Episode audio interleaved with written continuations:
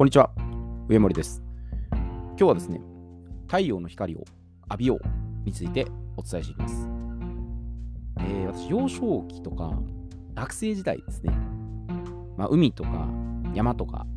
川に出かけてですね、遊び回ってたんです。で、昆虫採集をしたり、魚つかみとかですね。で、大自然に触れることが、まあ、多くて楽しかったんですね。で、特にあの海に行って、無邪気に大はしゃぎするってことが、まあ、いい思い出として残ってるんですね。まあ、泳ぐもそうですし、あの目隠ししてスイカ割りしたりとかですね。で、砂浜に潜って日焼けするとかですね。で、本当に結構楽しかったです。まあ、夏生まれで、まあ水泳してたってこともあって、海に対する愛着が強かったんですね。が一日海で遊んだ日の晩っていうのはぐっすり眠れてたんです。まあ、よく動いてたってことも理由なんですが、もっと大きな要因があるんです。でそれは何かというと、太陽の光を浴びてるってことなんです。なんか当たり前すぎて、拍子抜けされたかもしれないですね。でもしかし今日のこれ社会では、この当たり前すぎることが忘れられてるんですね。で、背景としたら、まあ、情報技術によるテクノロジーの進展で、まあ、スマホとかパソコン依存が増えたってことですね。まあ、あるいはこう目に見えない恐怖を意図的に作り出して、まあ、プロパガンダ扇動、もしくは洗脳支配をして、外出自粛を促進してるということですね。またこう紫外線は、まあ、有害物質ですね。体に悪い影響があって、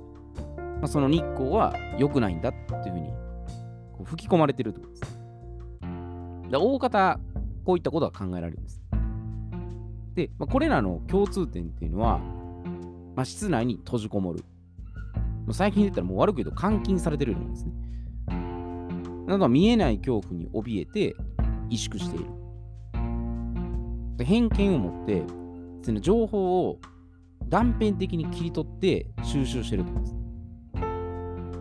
で、太陽の光をこう浴びないことによってですね、まあ、ストレスが蓄積して、うつ病であったり、あるいはこう凶悪犯罪とかですね、こういった社会問題が増えてるんですね。で、もちろん、まあ、デメリットも存在します。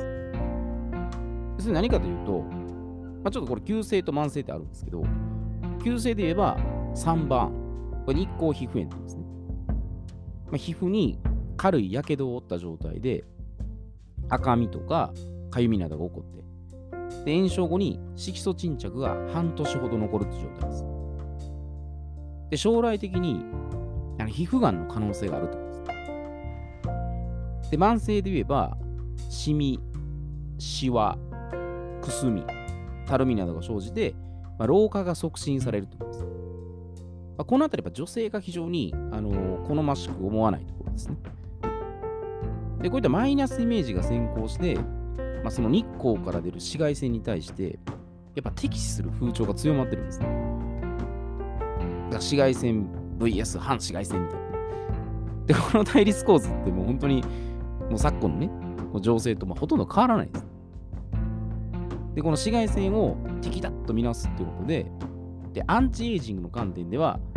まあ、美容液とかでね、こう化粧品がやっぱり儲かるんです。で、各メーカーがこぞって進出して、そこのポジション取りをしてるだけなんです。で、これ逆もしかりで、だから反紫外線をね、こう敵視しても、も意志力そがれるだけなんです。だから時間と労力の無駄になります。だから両方の視点を融合して、もう均等にね、俯瞰して見ていくってことが大切です。で、その前に、じゃあその紫外線って何なのかっていう、もう紫外線の仕組みをね、やっぱり理解しておく必要があるんですね。紫外線って何かというと、まあ、これ英語で、まあ、ウルトラバイオレットっていう、まあ、省略で UV です。で、波長によって3つに分類されています。で、UVA、UVB、UVC で、この3つに分かれてるんです。で、この中で UVB によってビタミン D、D ですね、が形成されるんです。で、そもそも人間の皮膚は紫外線を浴びることでビタミン D を生成してるんです。で、ビタミン D っていうのはこれビタミンではなく骨を丈夫にするホルモンなんです。なので、ビタミン D っていうのは、まあ、D2 から D7 のね、6種類あって、まあ、一般的には、まあ、D2 と D3 に、まあ、大体分類されています。で、じゃあこのビタミン D の働きって何かと言いますと、まあ、カルシウムとリンの吸収促進だったり、まあ、骨の形成と成長促進、遺伝子の働きを調節したりするんですね。まあ、これは、ね、免疫向上とか、糖尿病の予防であったり、発がんの抑制とかですね。で、こういったことから、紫外線とビタミン D の働きからですね、じゃあ日光を良くするメリットですね。さっきのデメリットと反対ですね。何があるかというと、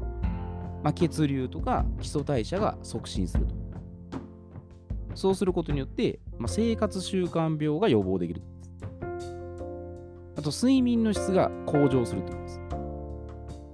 これちょっと後々また言いますけど、メラトニンが生成されて、体内のリズムですね。サーカディアンリズムとかが整うということです。体内時計ですね。あと、がんとか、まあ、アレルギー疾患が抑制できるんです。だ花粉症の方とかはこうビタミン D をしっかり取っておいたら、まあ、予防できるんです。で、あと骨を丈夫にして体格を保持できると。これは骨粗鬆症の予防になると思います。で、まあ、過度に紫外線浴びるってことは控えた方がいいですけど、適量は必要です。で、昔、両親とか祖父母から夏休みに海水浴で日焼けすれば冬場は風にかかりにくいよっていうふうに、まあ、その日光浴の重要性を教わってたんですで当時は何のことかなと思ってたんですよ。まあ、ただ、まあ、休みだし、外行って、ね、海水浴楽しめばいいからぐらいしか思ってなかったですね。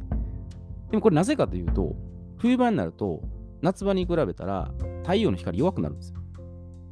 となれば、夏場のうちにしっかり吸収しておいて、次のワンシーズン先ですね。まあ、シーズン先の冬を見越してエネルギーを作っておくってことです。まあ、風とかもそうですけど、大体夏場でもし風とかなかったら、冬とか秋秋とか冬にだんだん移行していくんですよ。でその前段階でもう準備しておくってことです。で、ただ、日光を良くする、まあ、1週間前ぐらいからですね、これカラテノイド色素を含む果物とか野菜などを摂取しておくと、これある程度効果的なんです。で、これなぜかというと、植物がカルテノイド色素によって日光から身を守って、その日光に対しての耐性を作ってるからなんです。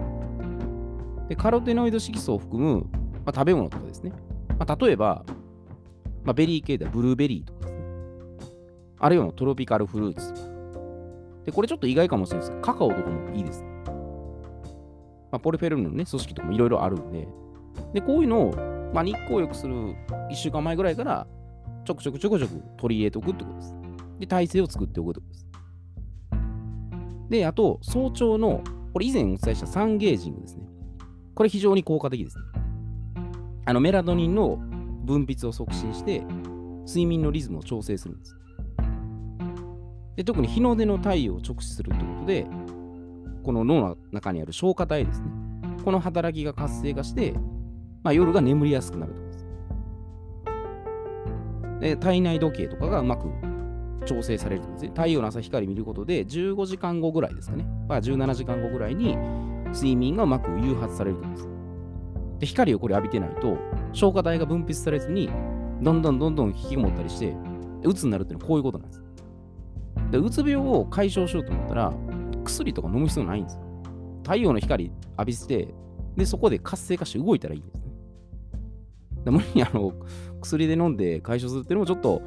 まあまあなんかその事情があるんでしょうね。だから昼間はただこの普段が日光が当たらない皮膚に紫外線を当てて太陽のエネルギーを取り入れるようにするんです。で、太陽が最も高い位置に来る、まあ、時間帯ぐらいですね。じゃあお昼の12時過ぎとかいいんでしょうね。で、これは足の指の間とか、ちょっと意外かもしれないですけど、肛門とかです。あの、外でてね、これあの、えっと思われるかもしれないですけど、まあ、見えないところで、ね、できるんだったら、そういうの当ててもいいと思うんですよ。で、短時間です。短時間でできるだけ他のとこですね、朝の目とか消化体以外のところで、皮膚で太陽のエネルギーを入れておくってことです。で、これも何事もあの極端にやりすぎないです。バランスよく適度な加減で行うようにするってことです。陰陽のバランスってこういうことなんです。で、太陽っていうのはそう考えると、もう地球上における全てのエネルギーの源なんです。科学技術の発展も太陽エネルギーの力を借りてできたことに過ぎないんです。にもかかわらず、今日のこの社会情勢っていうのは、自然に対して感謝尊敬の念を表すどころか、自然を恐怖の存在として認識して、それを冒涜行為してるんです。で、目に見えないウイルスを捏造してまで敵視してですね。で、わーわーわーわー混乱に陥ってるって状態は、もはやこれ不憫で仕方ないですよ。だから人間のもう勝手なんですよ。傲慢な思い上がりなんです。だ自然に生かされてるってことに対してですね、心からの感謝が消えてるんですね。自然は使って当たり前だって。